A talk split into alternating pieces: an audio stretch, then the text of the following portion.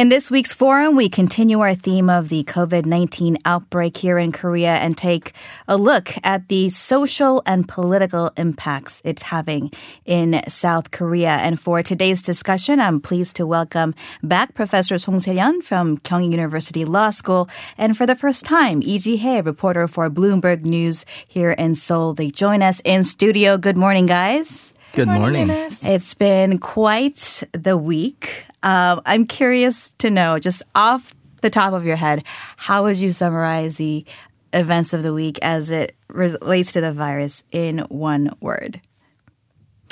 I think it was like a movie like. Mm. I mean, we, we've seen several movies that you know imagined at the time about the pandemics that if affects people's lives profoundly.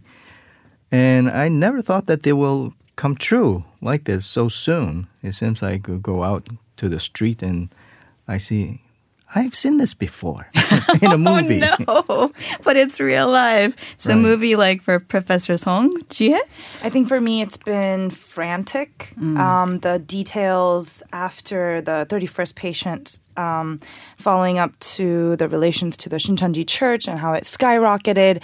It really, you know, exploded in all these details. It not only went into the religious part of the society, but it's now tapped into the economy, education, and pretty much every part of our lives where we're waking up one day and there's a frantic amount of details just mm-hmm. thrown at us, and mm-hmm. we're like, what do we do with this? Yeah, I'm sure that was very real in the newsrooms this week, right? Seeing indeed those numbers climb. Oh gosh, from like it was 31 last week, and then by Tuesday of this week, we were at like 977. So Anyway, um, things have changed definitely between this time and this time last uh, week. Usually, this time of the year, we're talking about regular school years starting, students coming in for their spring semester. But of course, a lot of the schools are still on hold as authorities try to get a hold of the COVID 19 contagion. Um, I want to talk, I guess, social impacts first and the education sector in particular. The education ministry, of course, had told schools to essentially postpone the start of the new spring semester, kindergarten schools, universities, name it. And um, in this case, there are concerns from parents. Is this going to have an end? Like, are we going to be able to send our kids to school? So, how are you guys viewing this development right now? Well, I think it's a good decision to postpone it because mm-hmm. we don't know enough uh, how to deal with this uh, pandemic. I mean, fortunately, it seems like uh, it doesn't affect younger people or especially the elementary school students, high school students, uh, that much. But uh, we have to, you know, be sure that we know enough and give researchers and medical professionals enough time to uh, come up with some set of guidelines so that even if it persists, at some point we have to send our kids to school. And at that point, uh, we should know uh, with a certain degree of confidence uh, how to prepare them for uh, this disease. Yeah, I think from the education ministry, when we've seen earlier in the week about um, decisions to postpone the uh, back to school dates. Um, there are currently local reports um, also saying they're considering delaying it even further.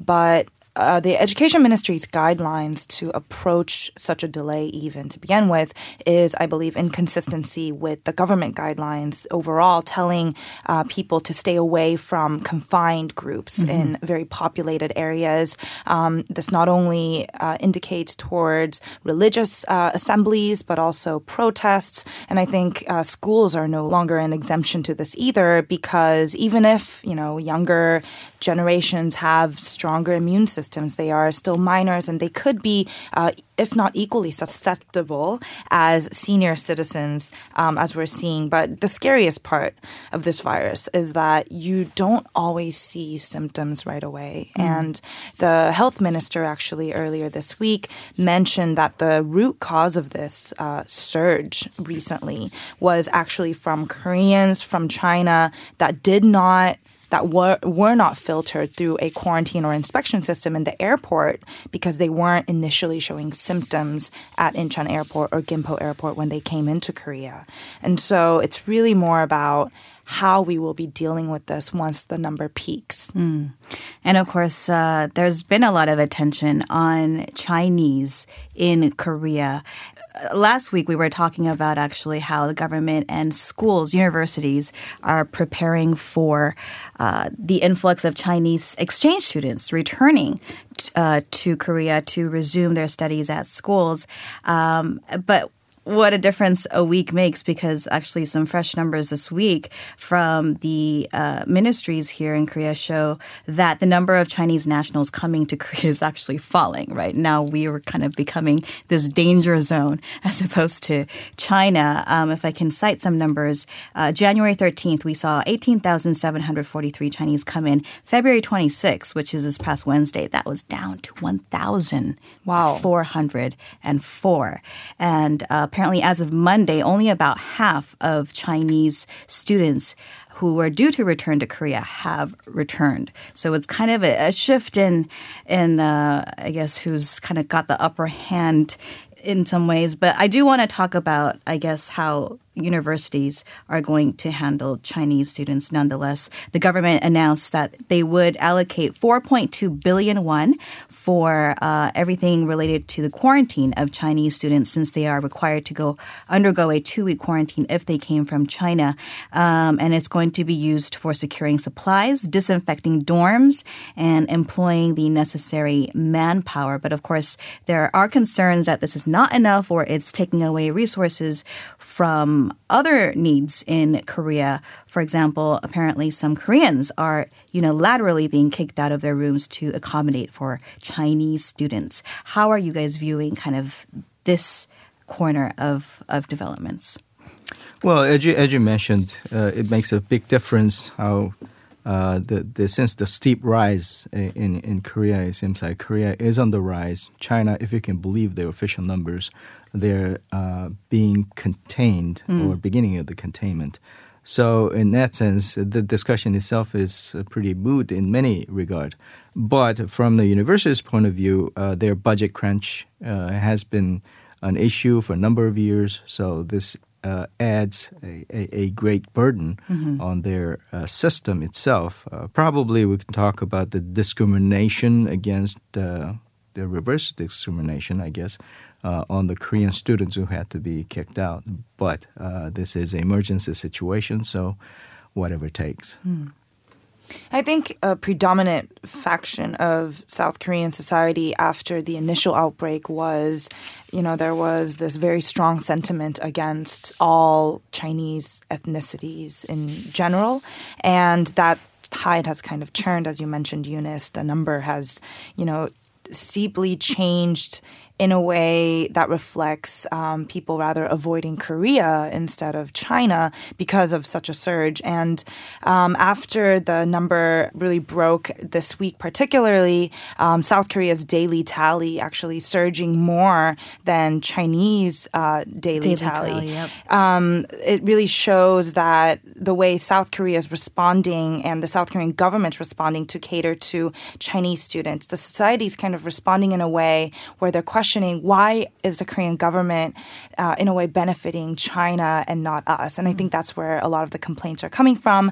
But at the same time, quarantining just Chinese students may be seen as sort of a racist approach mm. because this virus doesn't have a, an ethnicity. It mm. doesn't have a nationality. It's it's just a contagious disease that both Chinese and Koreans have. Yeah.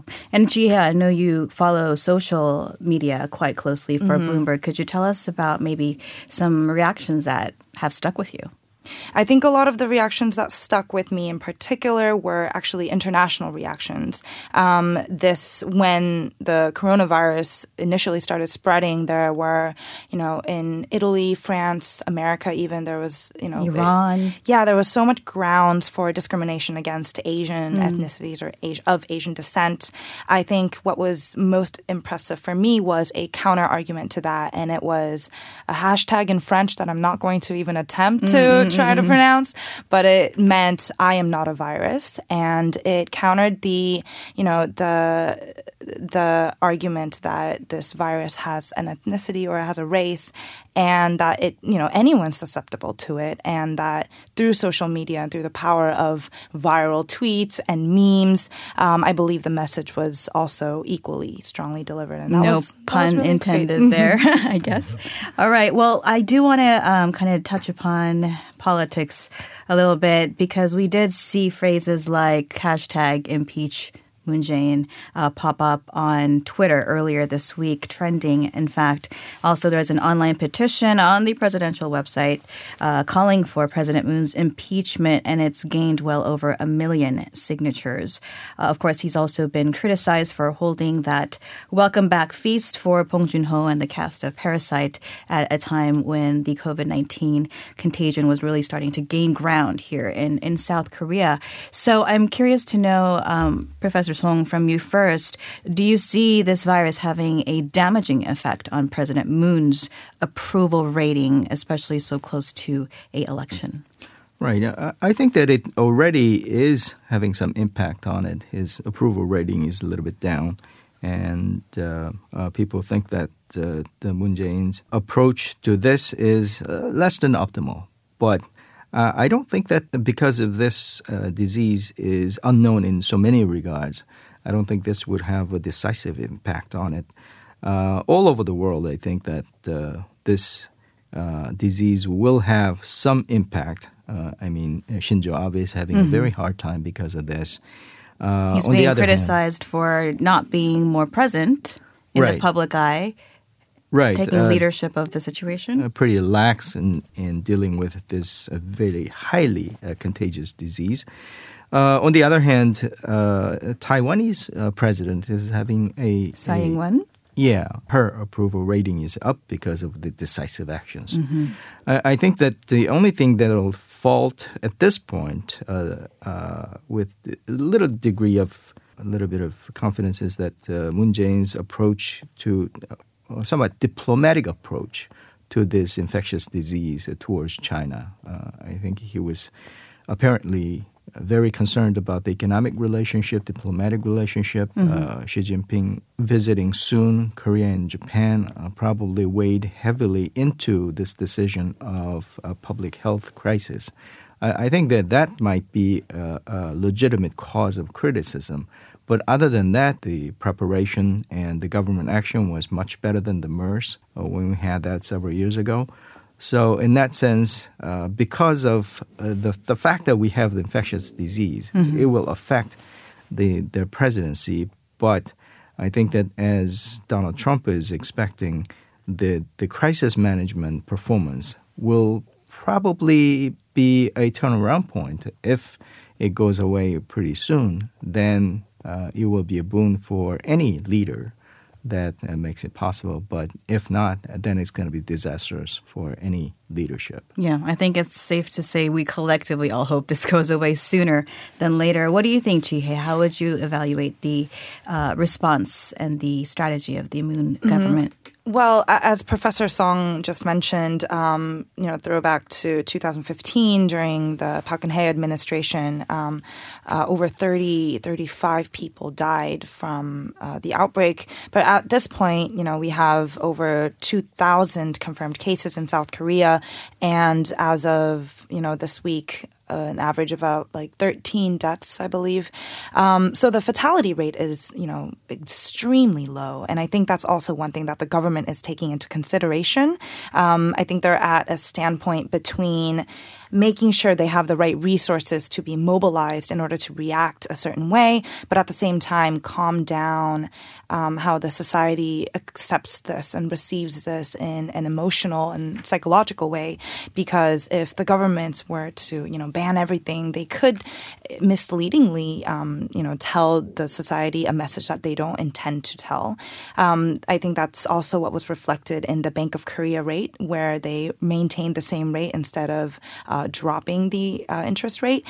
Although there are many people that are comparing uh, Moon's decision to raise the infectious disease alert level to red, which is the highest level, and it's never been done so besides 2009 during the H1N1 crisis. Mm, all right. Well, if you're just now joining us, you are Joining us in the forum with Professor Song Se-ryun from Kyung University Law School and Lee Ji-hye, reporter for Bloomberg News here in Seoul. We are talking about the social and political impacts of the COVID-19 outbreak. Of course, something we've all been following very, very closely. Uh, Professor Song, I do want to uh, move on to then the election. April 15th. We are now right. 46 days away. But of course, nobody can really talk politics right now. I guess first off, the question that everybody is asking is the election going to happen? Well, I mean, it's not just a matter of campaigning. Uh, people may not know about the candidates too much because of lack of campaigning. But the election, the mechanics of election itself, mm. a large number of people congregating one place is such a public hazard at this point. Mm. So I, I, think that decision has to be made from the public health point of view, right? Whether we could have that uh, kind of event uh, so soon uh, from the outbreak and upsurge. So we'll have to see uh, next 30 days what happens. Mm. Yeah, and and this election coming up is such a make or break election, or kind of a halftime report for President Moon as well. And a lot of his previous presidential secretaries are running for this uh, election in April. I've actually asked the Blue House myself and the National Election Committee what would happen. I kept asking and mm. you know hypothetical questions and although they refused to give me a direct answer, by constitution and by South Korean law, it would have to be a presidential order to, in order to delay such an election. But from the Blue House, they said as long as the National Assembly, the ruling party and the uh, opposition party come to an agreement, which may I know is very rare uh, for them to reach an agreement in the first place, given the current ongoing deadlock. Constitution wise, you know, the president will highly likely follow suit with whatever the parliament agrees to do so. Uh, yet again, going back to the low, you know, fatality rate, even if there are a surge in cases, the moment we see a peak and possibly a drop in the daily additional tallies may be an optimistic sign that the general elections might still take place on the day expected. Mm, yeah, and we'll all be watching it closely. I do want to talk about um, and how President Moon Jae-in did make a surprise trip down there. Um, he did say that he wanted this week to be a, a time where we see a clear turning point in containing the outbreak.